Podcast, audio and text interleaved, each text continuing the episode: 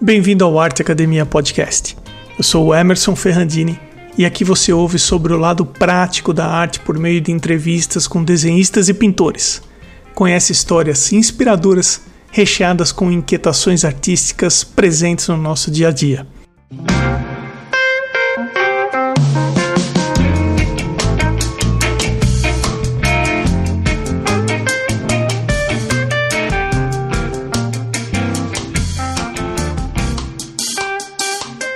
Igor, quem indicou você para o podcast foi a doutora Ana Bondioli, que me ajuda aqui no podcast, que é o seguinte.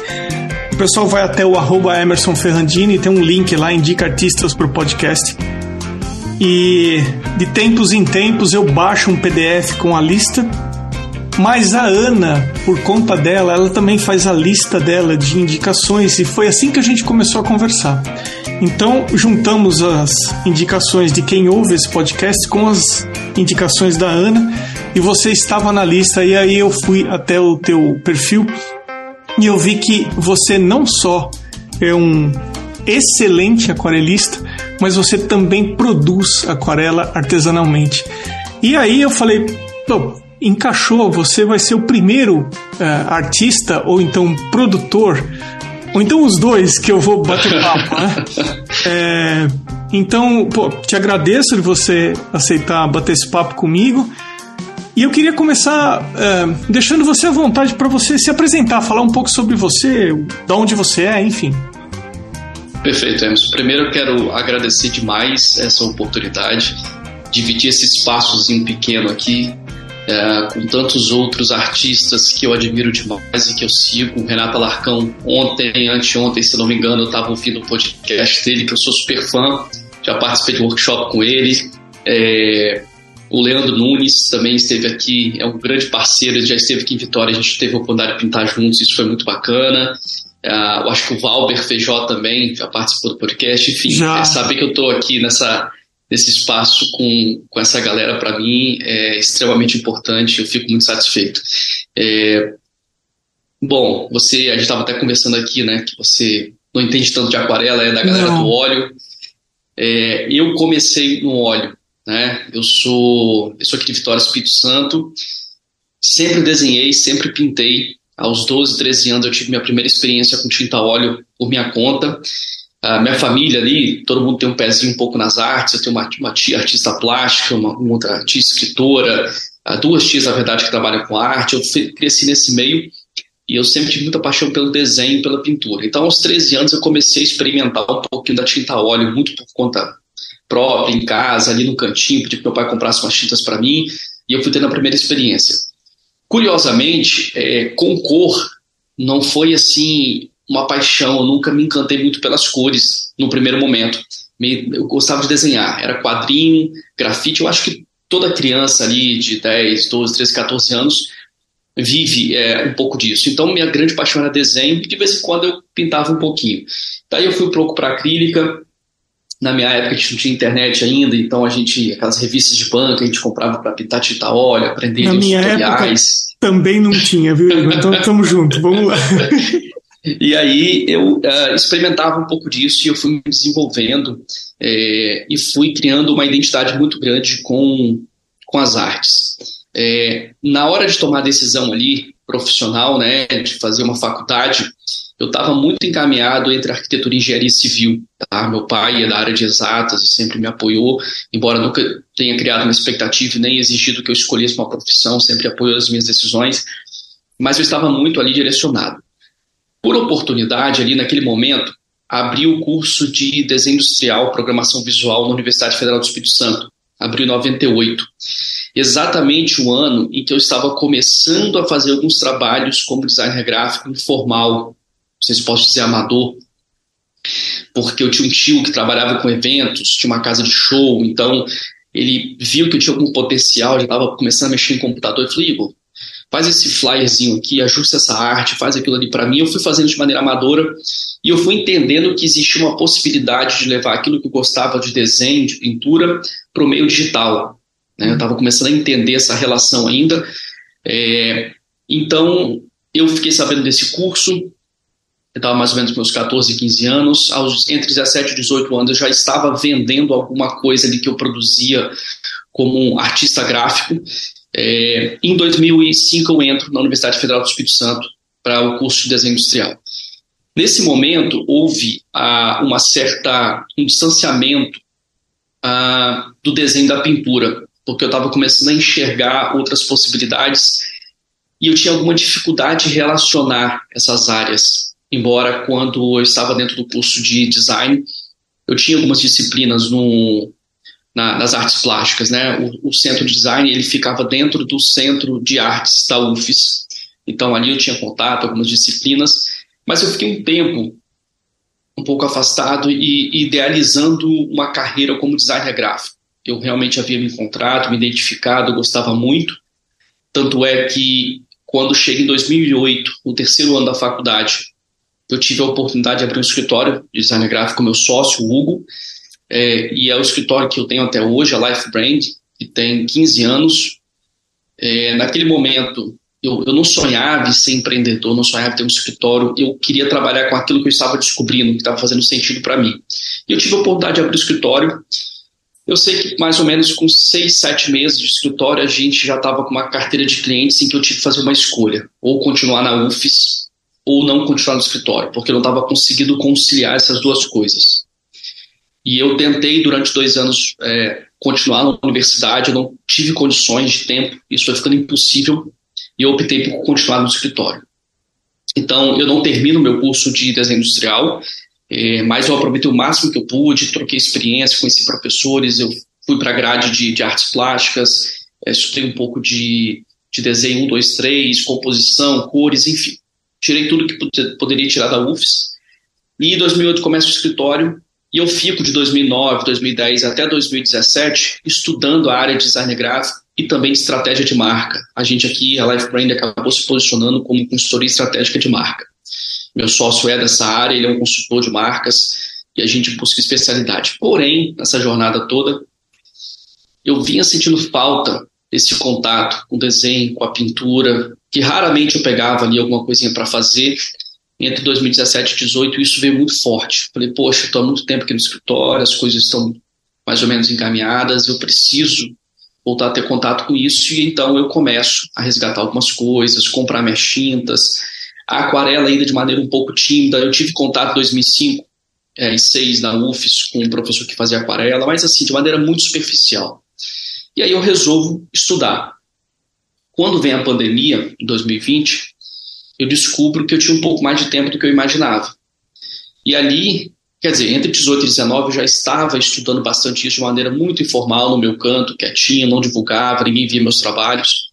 Em 2020 eu resolvo entrar de cabeça nessa história e aprender aquarela de verdade. E aí, com tanta oportunidade que surgiu online, workshop, gente divulgando o trabalho, eu fui começar a correr atrás. E rapidamente eu, eu identifiquei muito com aquarela. Primeiro porque eu tinha ah, uma facilidade de mexer com materiais porque no óleo, o espaço que eu tinha onde eu moro, no meu apartamento, estava complicado, com criança pequena, minha filha, e aí eu não estava muito afim de abrir aquilo tudo. Com aquarela eu tinha um pouco mais de controle da situação. Então eu começo a estudar, é, eu, eu tive que reaprender a pintar, porque a lógica de construção de um trabalho de aquarela é diferente do óleo, é, preservar o branco do papel, lidar com a água, o menos controle, tudo isso assim mexeu demais comigo foi uma experiência um pouco filosófica também, assim, essa relação com, com a aquarela, com a água. É, comecei a estudar, é, me identifiquei e tirei ali 20, 30% do meu tempo profissional dedicado a isso, onde eu comecei também a dar algumas aulas, cursos online, workshop. A coisa se desenvolveu de uma maneira muito natural, porém muito rápido, que me assustou um pouco, assim, eu fiquei, caramba, será que agora eu sou aquarelista? Sou um profissional de aquarela? O que, que eu sou agora? É, enfim, fiquei batendo cabeça. É, mas produzir tinta foi muito por acaso. Hoje, onde eu estou aqui, foi nada planejado. O ano passado, início do ano passado, eu tinha muita curiosidade entre todos os materiais de entender um pouco mais de tinta, né? Como é que eu composta, como é que eu julgo a qualidade de, de, um, de uma tinta, será que realmente é o que diz ser, né? eu trabalho com comunicação, com marketing, então assim, às vezes a gente sabe é, do brilho, do verniz que existe uma comunicação para realçar um produto. Será que é isso mesmo? Mas de maneira curiosa, eu fui pesquisando na internet, um artigo ali, um livro aqui, um, alguém comentando alguma coisa, eu fui pincelando. A verdade é que tinha pouca informação disponível, que fosse técnica. E à medida que eu fui tendo dificuldade de encontrar isso, eu não fui desanimando, a minha curiosidade foi aumentando. E eu fui atrás. Quando chegou em novembro, outubro, novembro do ano passado, eu falei assim: não, peraí, deixa eu ver isso aqui a sério agora. Eu quero produzir uma tinta para eu testar, eu quero ver se é possível. E eu fui atrás de artigo, de conteúdo, é, rótulo de, de, de, algumas marcas, alguns sites, alguns blogs, e eu comecei a cruzar algumas informações que existiam. Falar, opa, ali está falando aquilo ali que está sendo repetido lá. Acho que isso aqui deixa eu separar. Pô, isso aqui está sendo dito, mas está meio perdido. Vou deixar de lado agora. E eu fui tateando. Quando foi em dezembro, eu consegui escrever uma receita básica, uma espinha dorsal do que poderia ser uma tinta. Tudo isso teórico. É, conheci o trabalho do Michael Hart, que é um produtor de tinta a óleo há 30 anos e há uns um ano e meio, dois, ele começou a produzir aquarela com a mesma qualidade, know-how que ele tinha com a tinta óleo. Então ele foi de certa forma assim um, uma referência e ele, e ele idealizou uma tinta de aquarela que é o tipo de aquarela que eu gosto, né, de textura mais cremosa, mais longa, é muito mais sensível à água e super pigmentada, né? E aí eu vi muito do material dele no YouTube e eu fui então ali construindo algo teórico de, de produção de tinta. Daí eu falei assim, ok, como é que agora eu boto isso para funcionar, né? Como é que eu coloco isso para na prática? E aí começou um outro desafio de achar materiais, achar fornecedores, que foi talvez a parte mais difícil de toda essa jornada, é, e além disso, julgar a qualidade do que eu estava encontrando. Porque a gente tem uma composição básica, uma espinha dorsal goma arábica, o mel como um, um a glicerina como um plastificante e alguns óleos essenciais para preservar a tinta a proteger de fungo de alguns insetos por conta do mel, que atrairia. É aí. Mas como é que eu sei que a arábica que eu estou comprando é de qualidade? Como é que eu encontro realmente um pigmento puro, que eu tenho certeza que é puro? Onde é que eu vou achar esse mel orgânico certificado, um mel de qualidade? E aí começou uma outra jornada de atrás de fornecedores. Enfim, a coisa foi se encaixando, foi evoluindo. Quando foi em janeiro, eu tinha tudo isso na mão e eu estava lá com minha moleta de vidro preparando um primeiro teste para ver o que ia dar. E como eu já tinha uma certa experiência com algumas marcas, e eu ia comparando, eu peguei todas as marcas que eu tinha, Daniel Smith, Cedelier, o próprio Michael Hart, coloquei tudo. E o teste foi realmente na prática. Passa o dedo, passa no pincel, passa no papel, coloca no vidro, qual demora a secar mais e por aí vai. Até que eu consegui chegar minimamente numa tinta que eu falo, opa, eu pintaria com essa tinta. E se de repente isso aqui fosse expandido para uma paleta, eu vou realmente porque eu produzi uma única tinta, uma única cor, foi um azul cobalto. Falei, se eu fizesse a minha própria paleta, essa brincadeira toda. E aí, produziu, testando, o Hugo, que é meu sócio aqui, olhou e falou, cara, se a gente olha para isso aqui, cara, você é apaixonado e a gente lança uma marca. E parece que ele foi num lugar que já estava, assim, preparado para ser tocado. Que quando ele falou isso, assim, minha cabeça virou. Eu passei o mês de fevereiro inteiro atrás de fornecedores, fui a São Paulo, conheci alguns parceiros que venderiam pigmento, o pessoal da Jolis e Jolis, que você até já trouxe para bater um papo aqui. Fui lá conversar com o Rafael, falei, cara, quero entender dos seus pigmentos, como é que vocês produzem, posso confiar na qualidade. Ele me deu tudo que ele poderia me dar de informação. Fui atrás de quem importava goma arábica do Senegal, fui conhecer fornecedor de mel, compramos e começamos a produzir, sempre testando para saber se de fato aquilo seria comercializado. E pela minha surpresa, a gente estava chegando a um produto e a gente entende que poderia ser ofertado. Então, sim, eu tentei aqui resumir essa jornada para saber como eu cheguei, mas nada disso foi planejado. De 2019 para cá, as coisas foram acontecendo e eu fui embarcando nessa jornada. Olha, você já respondeu aí umas quatro ou cinco perguntas que eu tinha para fazer. mas, ó, é, para quem quiser conhecer, o perfil do Igor no Instagram é Igor Franzotti underline watercolor. Uhum. Então é o Franzotti é com dois T's no final e o é com Z também. E o perfil da aquarela que ele produz artesanalmente é Franz com Z underline watercolor. Igor, você falou assim: ah, eu peguei uma informação perdida aqui, uma informação perdida ali. É, uma vez eu peguei uma informação perdida no YouTube é, exatamente sobre a goma arábica, né? porque a pessoa estava explicando a diferença entre o aglutinante, eu não sei se é certo falar dessa forma, mas me parece que uhum. sim, do óleo, que é obviamente o, o óleo, a tinta acrílica, que é o, o, o polímero, e quando ele levou o assunto para aquarela, ele falou da goma arábica. É, então eu queria confirmar isso com você, se a goma arábica é, é quem exerce o papel de deixar tudo junto e tudo estável. É isso? Ou eu estou falando É isso, é o principal. É o principal. A goma arábica é o principal, é o, é o aglutinante, é o veículo principal do, da aquarela. É, então, você pode repetir de uma forma geral do que é composta uma aquarela? Perfeito. Pigmento, que algumas marcas utilizam corante, mas primeiro, pigmento puro para uma aquarela profissional. A goma arábica como o principal aglutinante. Algum umectante, que no caso eu escolhi o mel, como era, era feito antigamente. A glicerina, que também tem um efeito umectante, mas ele é um plastificante. Uhum. E um óleo essencial, para que a gente proteja de fungos por ter a goma arábica natural e mel, corre o risco disso produzir algum fungo e atrair inseto. Então, um óleo essencial de cravo, de lavanda, uma gotinha a cada 100 ml já é o suficiente para proteger a tinta. Essa é uma receita mais pura. Existem marcas na Europa que nem produzem é, com o, a glicerina e nem o óleo, extremamente puro. Mas, basicamente, é, essa é a receita de uma aquarela que a gente pode chamar de aquarela de profissional de qualidade. Isso. Um, se eu conseguir fornecedores de cada um desses produtos que me oferecem esses produtos top de linha, consequentemente, eu vou ter uma boa aquarela? Ou tem ainda algum segredo ou algum elemento que você tem que considerar para falar não é só ter. É, é eu, por que, eu estou te perguntando isso? Porque eu também comecei minha carreira como designer e eu ouvi de um engenheiro a seguinte questão.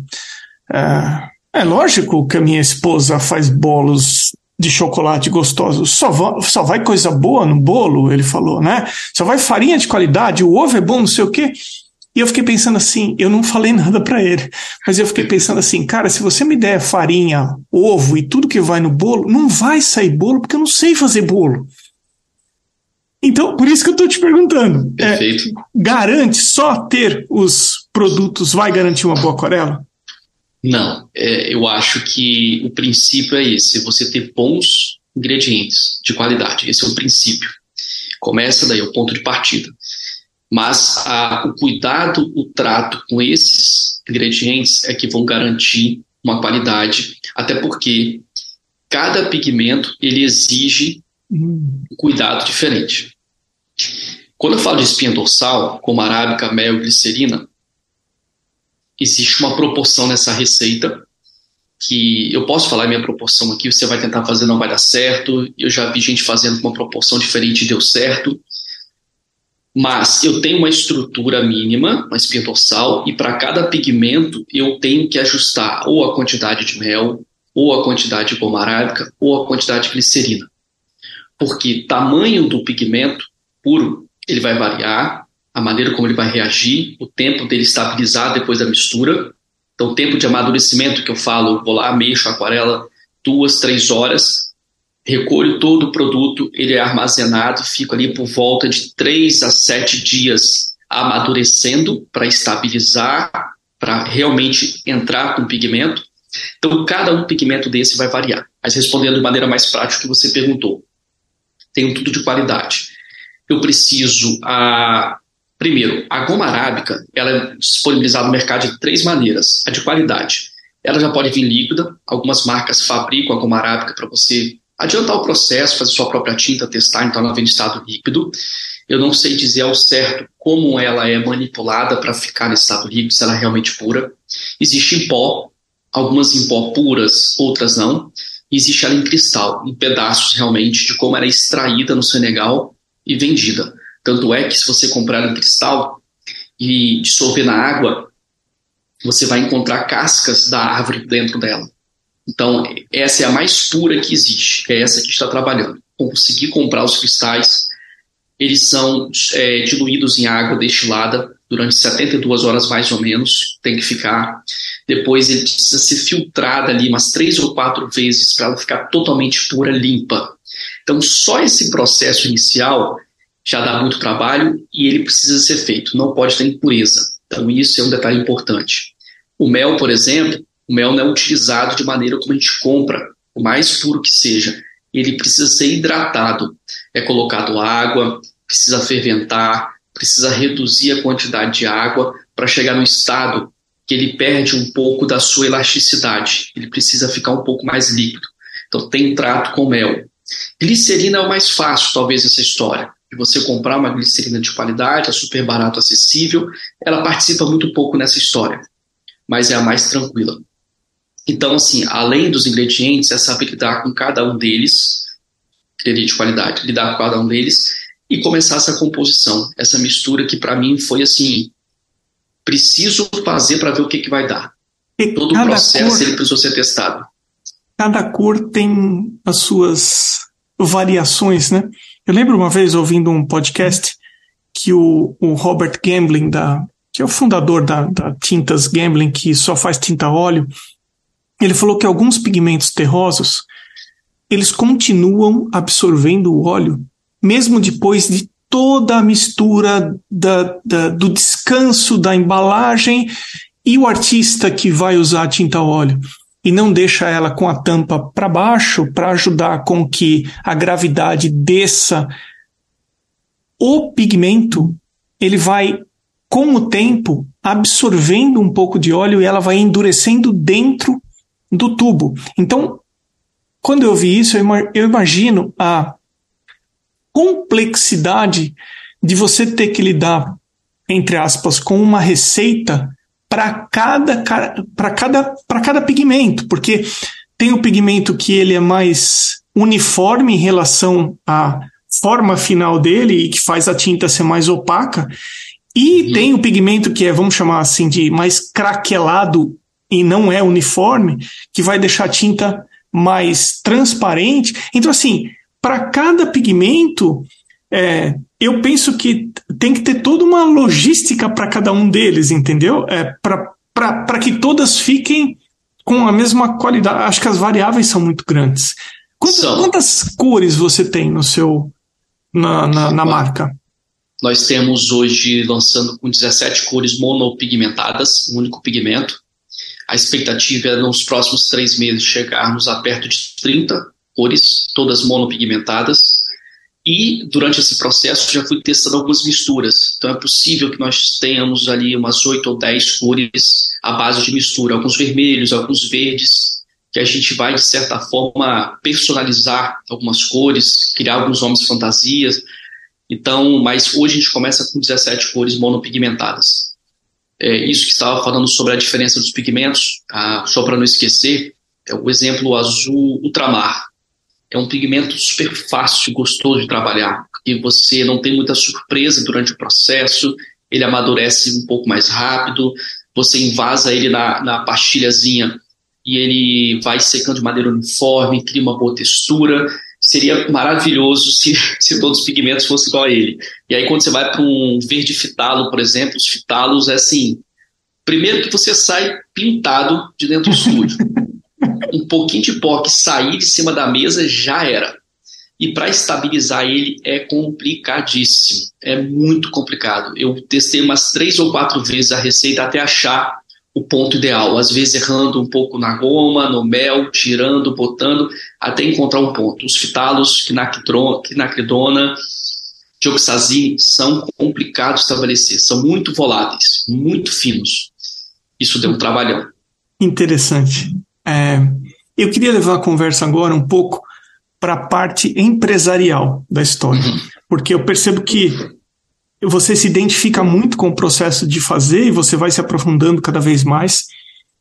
Mas para uma pessoa como você que resolve produzir uma tinta artesanal no Brasil, mesmo tendo um know-how em design, em desenvolvimento de marca, qual tipo de dificuldade você encontra no seu dia a dia que você falou, Emerson, para fabricar tinta aqui, na estrutura que eu tenho, os desafios que eu tenho que. Em, uh, os desafios que eu me deparo diariamente são esses aqui, ó.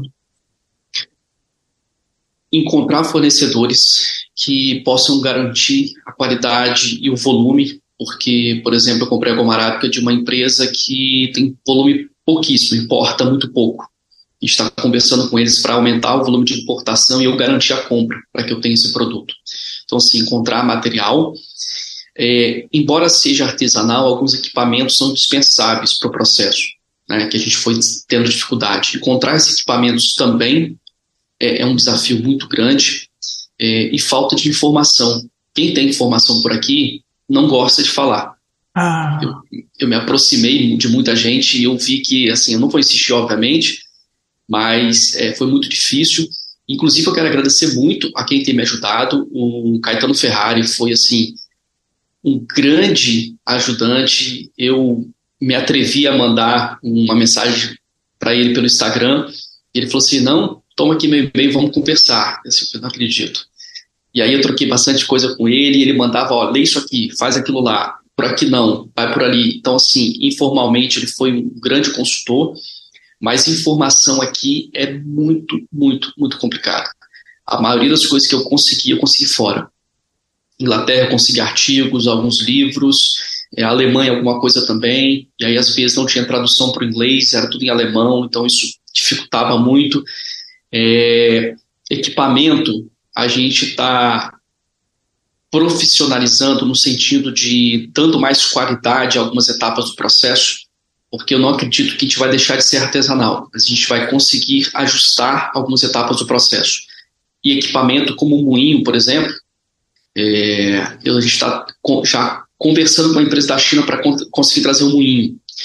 É, eu consigo melhorar a qualidade da dispersão sem impactar no trabalho, porque produzindo à mão, eu só consigo produzir cerca de 120 ml por pigmento para manter hum. qualidade.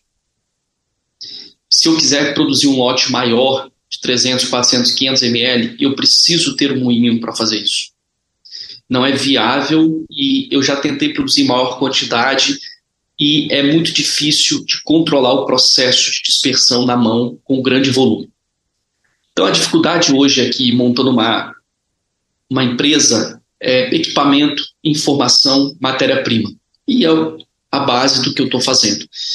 É, em cima disso. Ouvindo você, eu lembro do episódio Shows and Joules, que é, eles também eles priorizam a qualidade do que eles fazem, né? E você também falando é, a mesma coisa. É, então, para quem ficou curioso para saber um pouco mais sobre a sua tinta, mas eu tenho outras perguntas para te fazer Vamos também. Lá. É, quem quiser encomendar, ah, como é que faz? Quem quiser é, testar, quem quiser ver se curte a sua aquarela, como é que ela faz para. Como é que essa pessoa faz para te encomendar uma tinta? Eu não sei né, que dia o pessoal está vendo aqui no nosso, nosso podcast, é, a gente está acabando de, de, de estruturar o e-commerce. Então a gente vai ter uma loja virtual é, disponível com todas as cores, então vai poder entrar lá, fazer compra, vai entregar em todo o Brasil.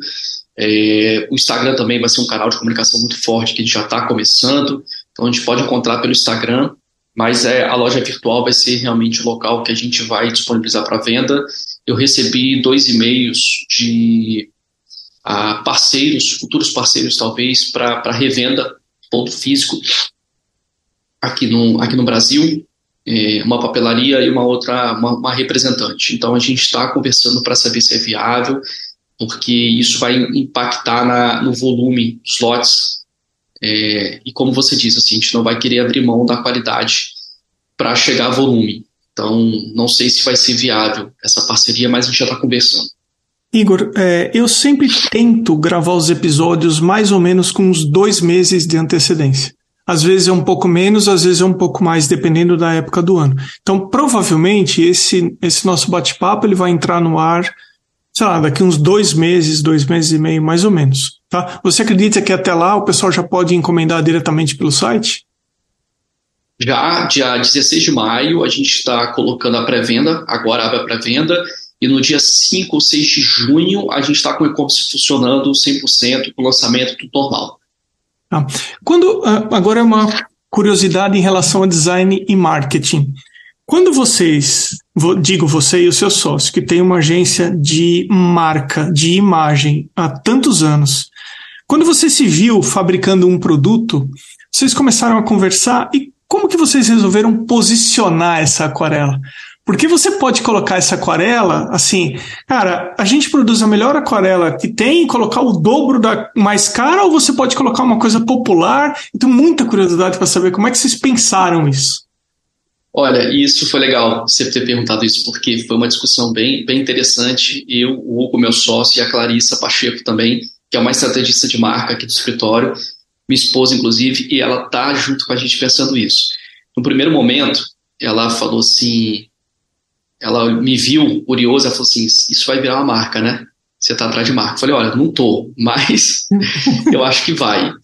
E ela ficou o tempo todo observando o processo. E aí no dia que eu fui conversar com ela, ela falou assim, eu tava esperando você vir falar comigo para a gente ver como é que vai posicionar isso. Oh, até que enfim você veio conversar de marca, né?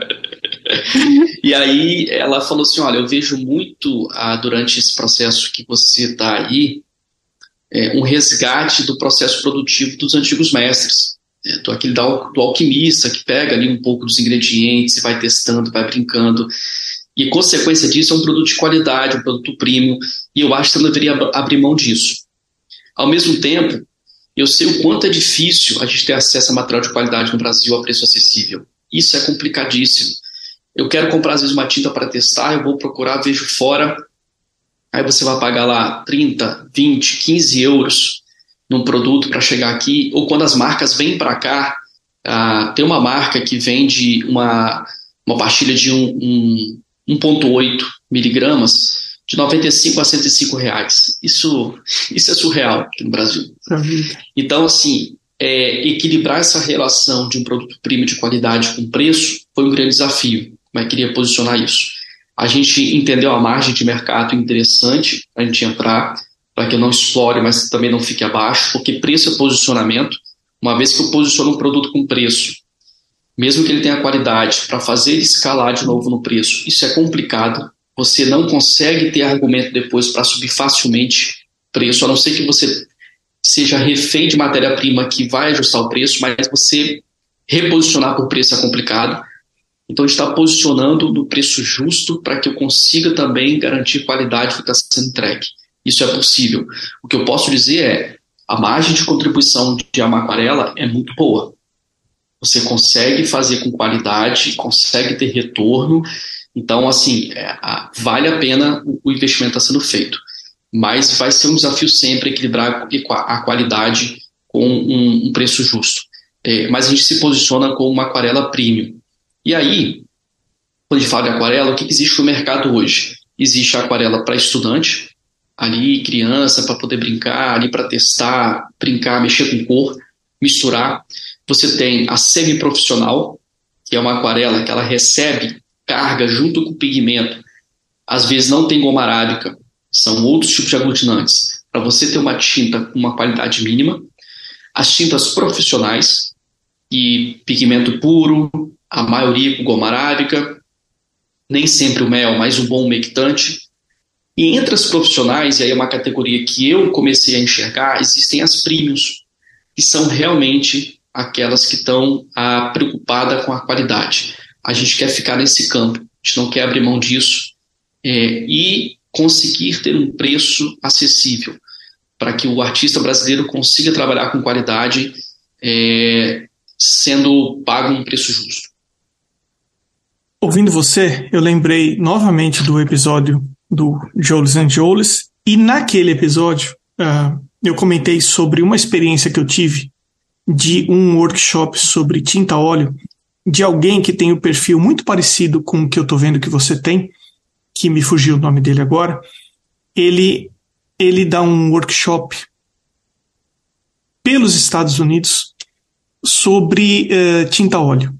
E ele é um pesquisador, ele é um cientista, ele produz a tinta óleo e ele criou uma marca de tinta óleo. Quando você falou resgate dos velhos mestres, é, é exatamente é, esse o posicionamento dele. Ele criou a Rublev, que é a tinta óleo. Estava contando da empresa dele. Eu fiz um workshop presencial com ele e parece que no site da Natural Pigments tem esse workshop dele. É, eu aprendi assim, em três dias eu saí com a cabeça explodindo. É, ele desfez uma série de mitos em relação à tinta óleo, e, e isso é uma coisa que eu não sei, mas talvez careça no Brasil de ter alguém que produza tinta e deixe para trás alguns mitos que as pessoas acabam criando em relação às tintas, faça workshops, tenha treinamentos em lojas de materiais artísticos ou em escolas de arte ou em ateliês de arte, porque isso é popular e comum aqui onde eu moro. Então, até com base nisso que eu estou comentando agora, você, como alguém que produz e que entende mais do que o usuário, você enxerga algum tipo de mito, algum tipo de erro comum que as pessoas cometem usando a aquarela?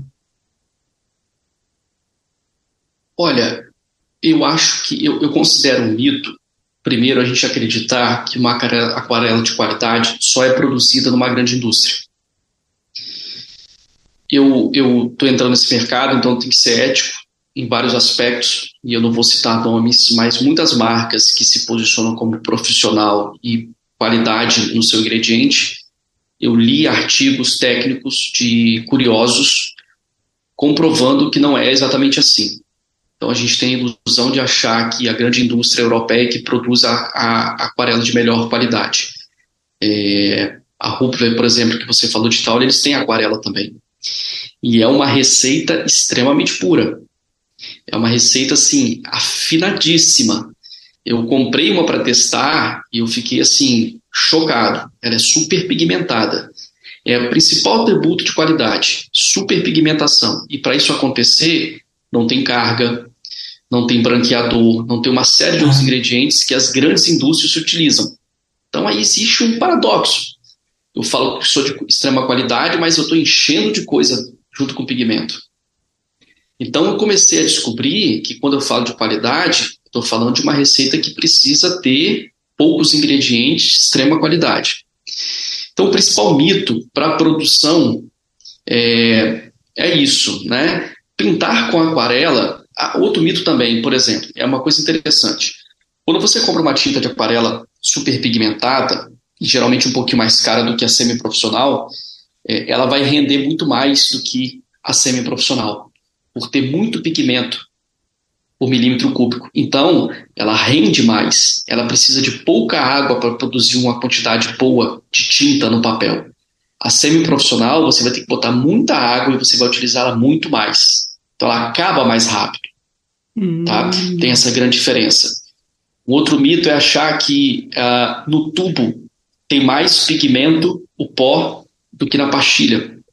A pastilha tem muito mais pigmento, o tubo tem muito mais água e um pouco mais de, de aglutinante, de volume, de veículo. Porque ela não precisa ser, ela precisa secar, desidratar.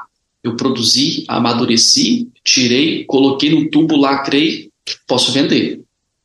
A aquarela na pastilha amadureceu, vai fazer um invase entre três, quatro etapas para ir secando. Ela tem que estar totalmente desidratada para eu poder vendê-la. Então ela vai reduzindo de tamanho na pastilha toda vez que eu vou preenchendo.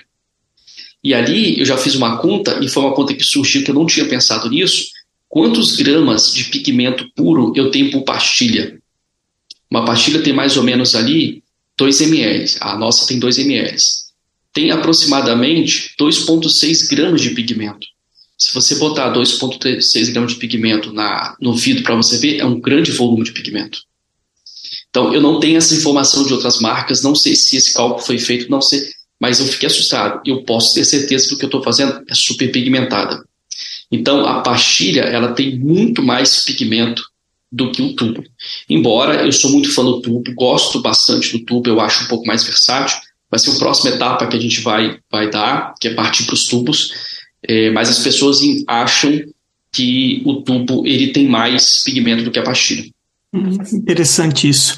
É, ainda no assunto do, do Natural Pigments do Rublev, ele levou no workshop, no último dia, foram três dias, é, uma caixa com tintas, com é, mediums, e ele levou um gel, e, e eu ganhei um gel. Ao invés de usar o óleo normal, o Lindsay Oil, pra, pra, medium, eu passei a usar o gel. Ela é mais cara que as outras cintas, um pouquinho mais cara, só que é uma qualidade que você só percebe a hora que você começa a usar. E quando você começa a usar uma coisa de qualidade, você não quer voltar para o ponto que você fala, pô, mas não, não estava me satisfazendo aquele tipo de coisa. Entendeu?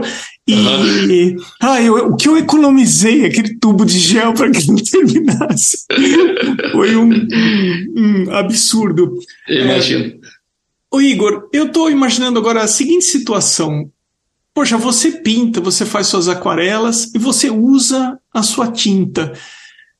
Você produz a tinta. Onde, onde atualmente você se realiza mais?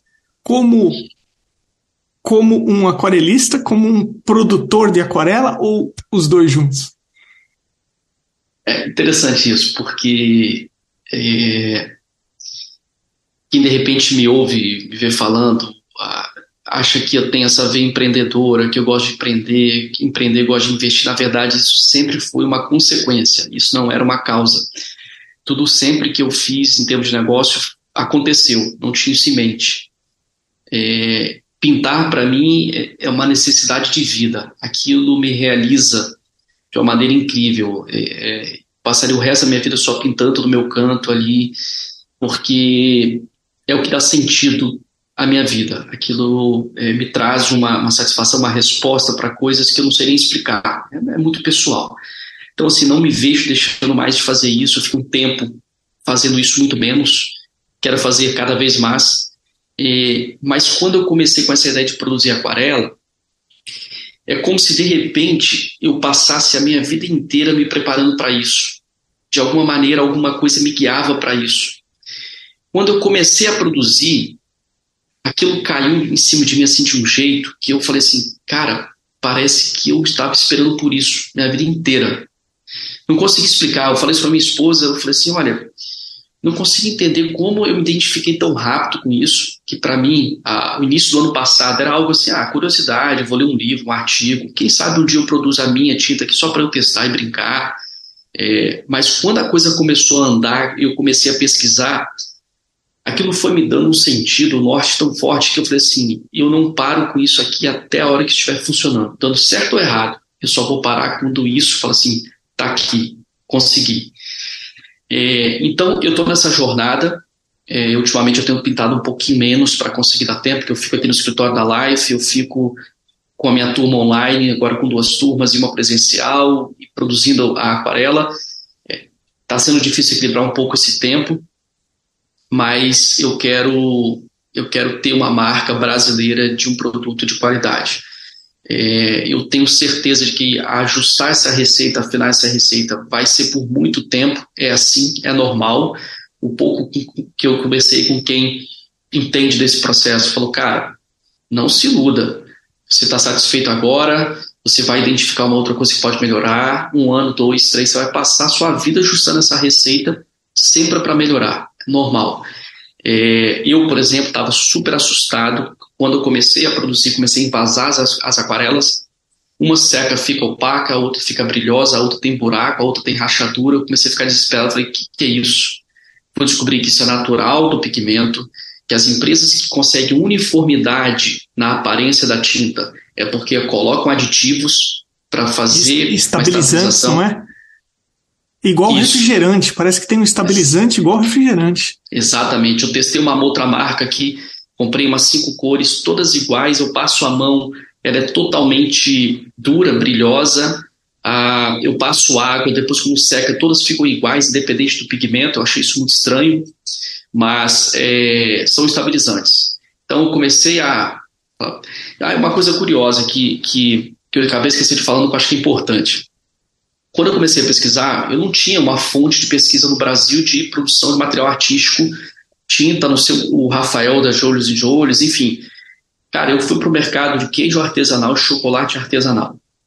Eu fui entender como é que esses caras trabalhavam com matéria-prima, produção, é, embalagem, entrega. Eu fui entender a jornada dessas, desses tipos de negócio, porque são perecíveis, extremamente sensíveis, que tem que obedecer a característica do leite, a característica do animal que produz o leite, do cacau que é fabricado. Tudo é muito delicado. E eu faço um pouco dessa analogia. A gente só não se alimenta da aquarela, mas todo o processo, as etapas, é muito sensível, muito controlada. Então foi aonde minha fonte de pesquisa. Conversei com gente que produz queijo artesanal de qualidade no sul de Minas, como é que é amadurecimento, como é que é feito. E ele falou, cara, tem que entender as características de um produto natural perdão, artesanal. Então, aquele buraquinho que fica de ar, aquela rachadura, mais seco, mais opaco. Eu gosto de tinta um pouquinho mais cremosa de aquarela. Então, esse teste visual me assustou um pouco no início. Aonde me tranquilizou? Quando eu comecei a colocar no papel, e é onde vale realmente, e eu vi que falou, pô, peraí, tá ficando igual aquela marca maravilhosa que eu tenho ali. Ela tá com saturação, tá brilhante, ela não rachou depois que secou no papel, eu passo a mão, ela não solta, são os principais testes. Fiz algum teste de resistência à luz de dois, três meses no vidro, estabilizando lá, é, é expondo na luz. Então, isso foi me dando muita certeza. Foi aonde eu falei assim: opa, eu acho que a brincadeira está ficando séria. No papel, isso está funcionando muito bem. É, e é um pouco assim, educar também a entender que a pastilhazinha que chega artesanal tem um pouquinho de rachadura, tem que são mais aglomeradas, algumas um pouquinho mais cremosas, você vai ver isso muito rápido, mas isso é característica do pigmento. Eu não tenho interesse em interferir nisso, a não ser que isso não estivesse ficando bom no papel. Aí a gente tem que voltar para a receita e ver o que, que pode ajustar. É, ouvindo você falar, me lembra uma série de coisas e sobre o fato do artesanal, contar uma curiosidade. É, eu faço parte de um grupo de brasileiros aqui, chama Brazilian Connection, que nos reunimos uma vez por mês e tem palestras. E um brasileiro veio é, contar para a gente a jornada que ele está tentando colocar no mercado americano. A paçoquinha. Sabe a paçoca, aquela paçoca que é um cilindro uhum. pequenininho, que ela esfarela, ela é muito frágil. E você imagina, ele vende aquilo pela Amazon. Então, ele quando ele começou a vender, ele começou a ter de volta reclamações, porque elas chegavam danificadas. Né?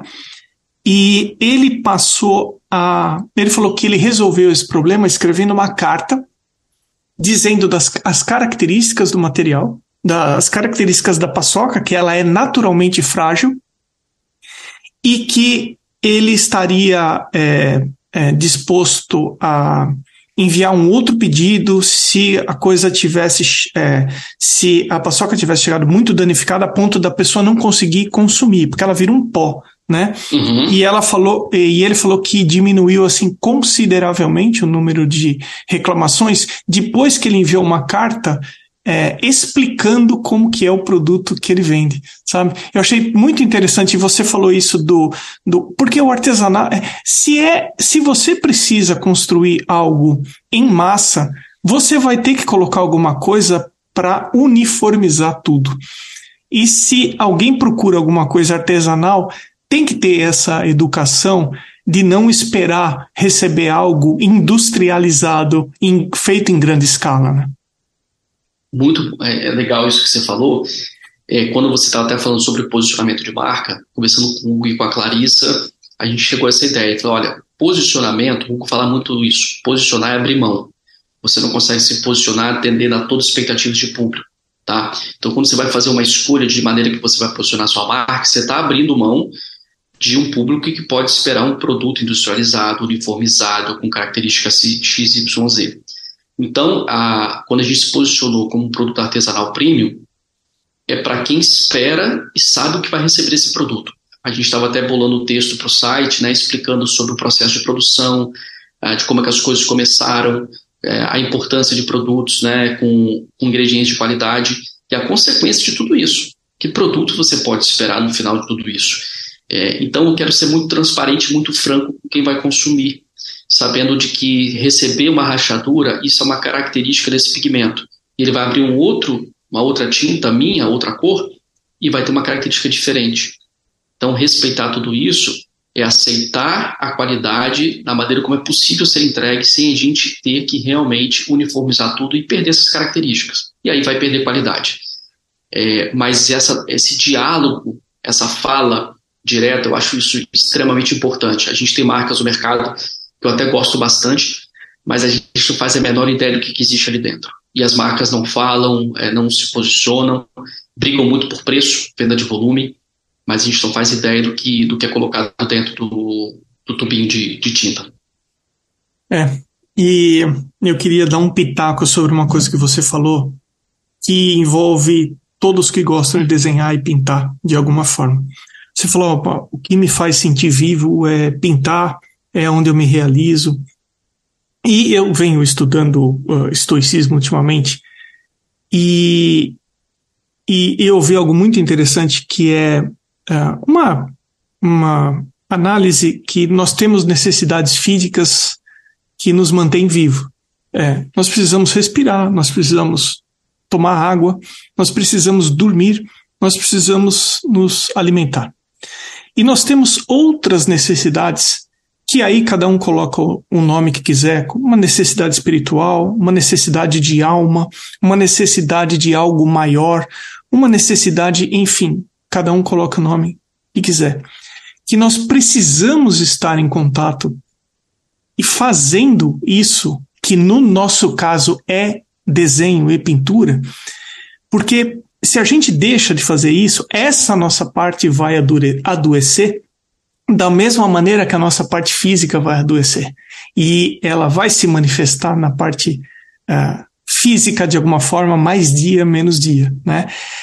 Por isso que ter a mente de sempre estar aprendendo alguma coisa em relação a desenho e pintura, você vai chegar. Porque assim, isso faz com que você desconsidere a aposentadoria de ser desenhista e de pintor. Não existe aposentadoria para quem gosta de desenho e pintar.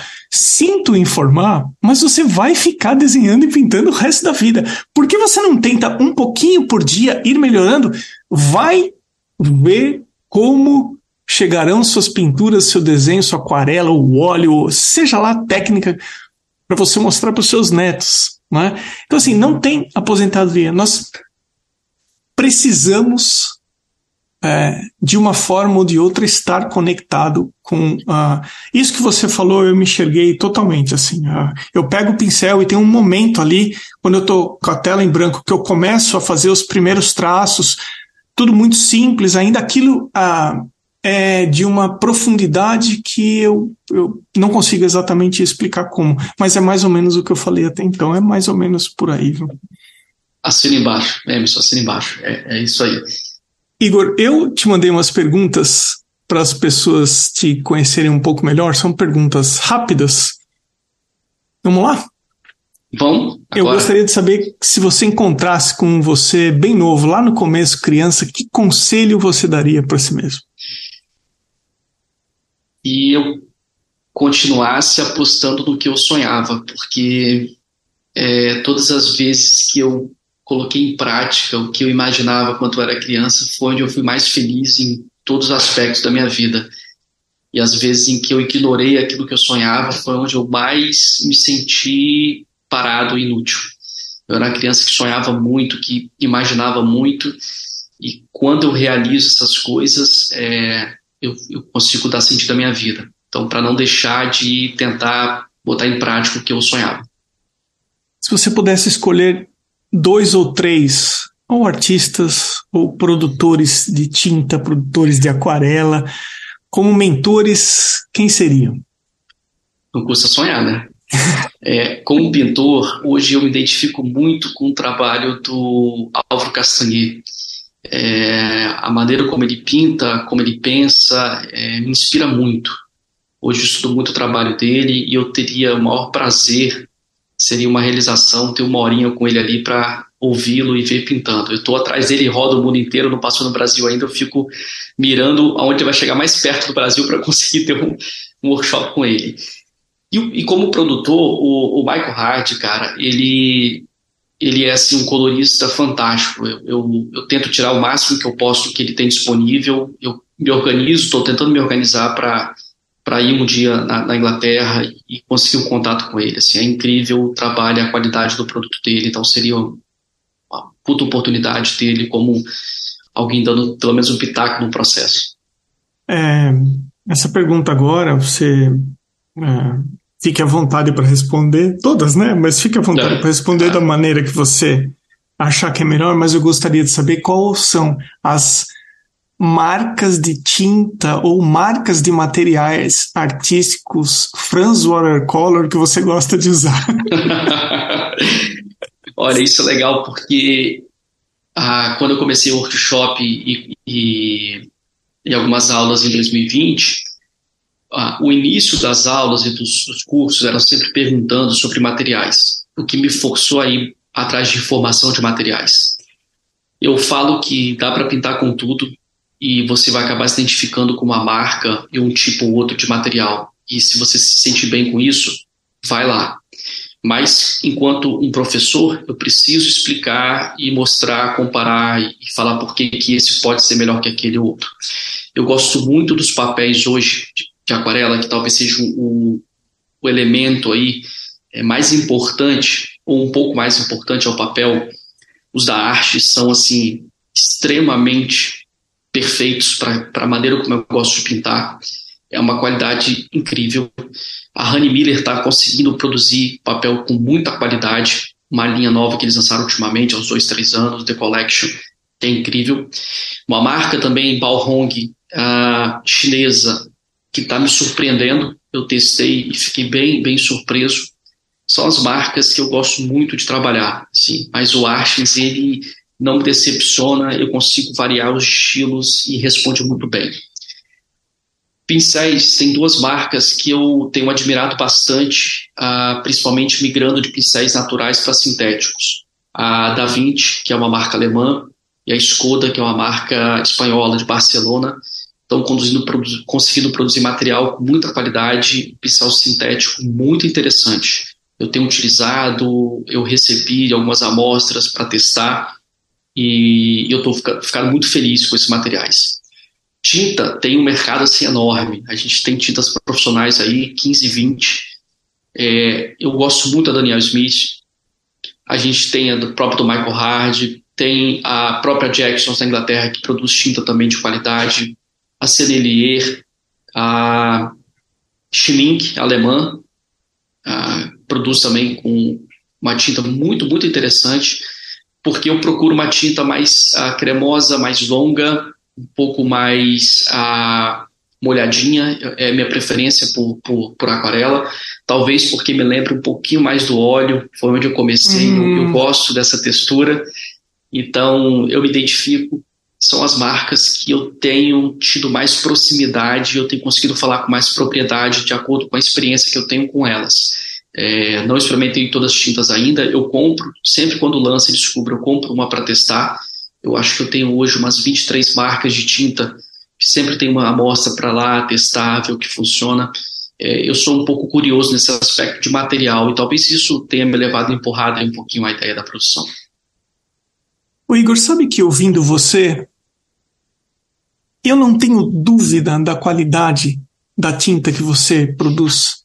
Sabe por quê? É porque você me passa a ser uma pessoa bastante sincera e honesta.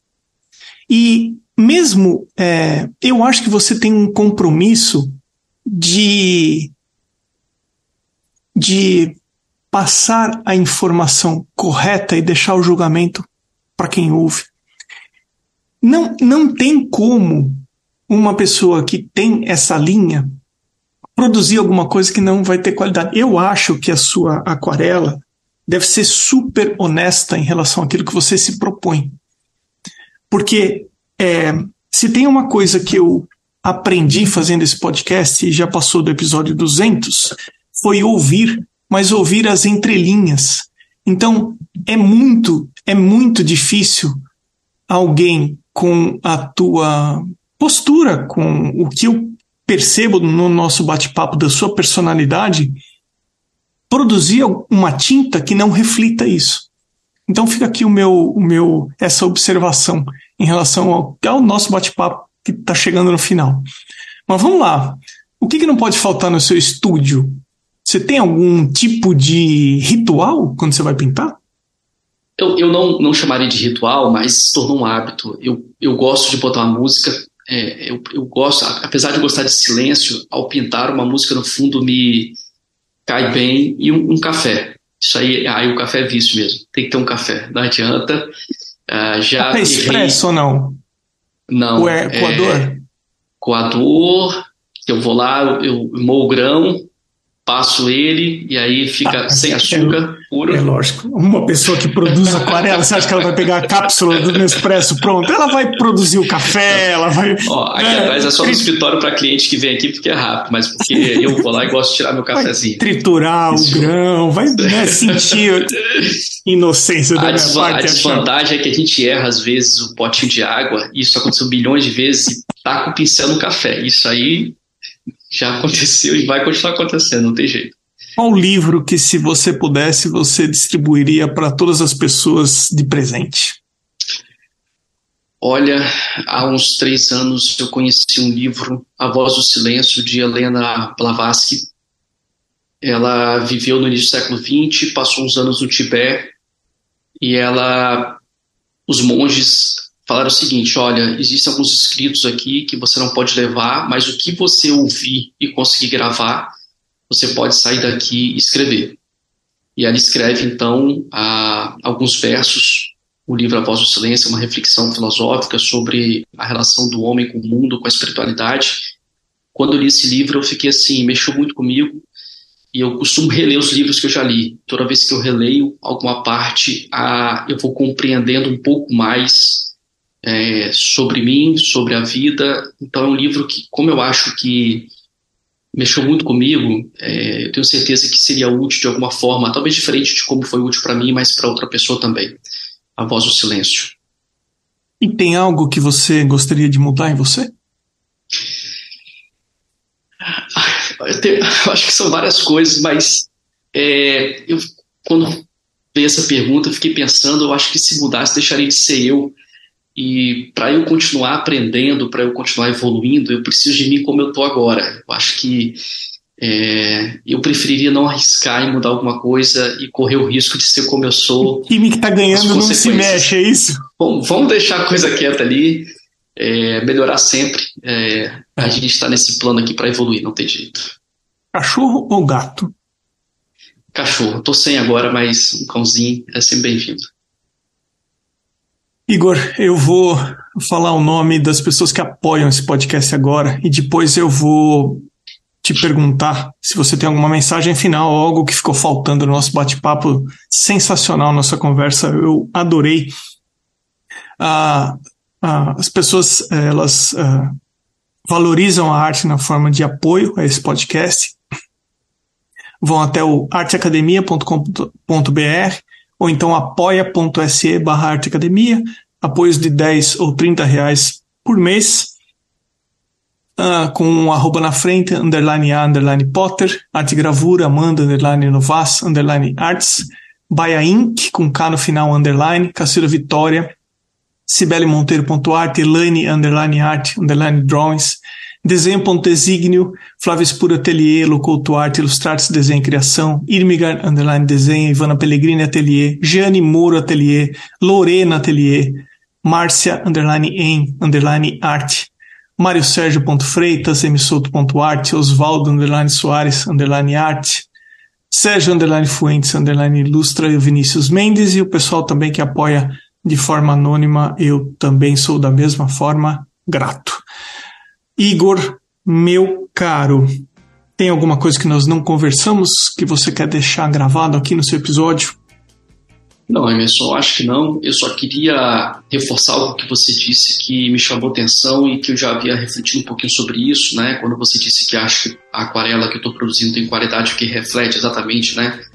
Um pouco da minha personalidade. Eu acho que não só na arte, mas na aquarela, não só na aquarela, mas toda a arte, aquarela especialmente, ela ela é muito transparente no sentido de mostrar quem é que está por trás.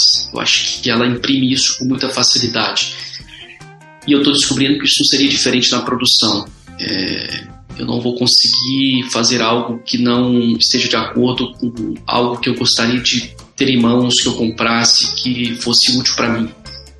Então, eu estou um pouco obcecado em, em, querer achar essa, esse ponto ideal.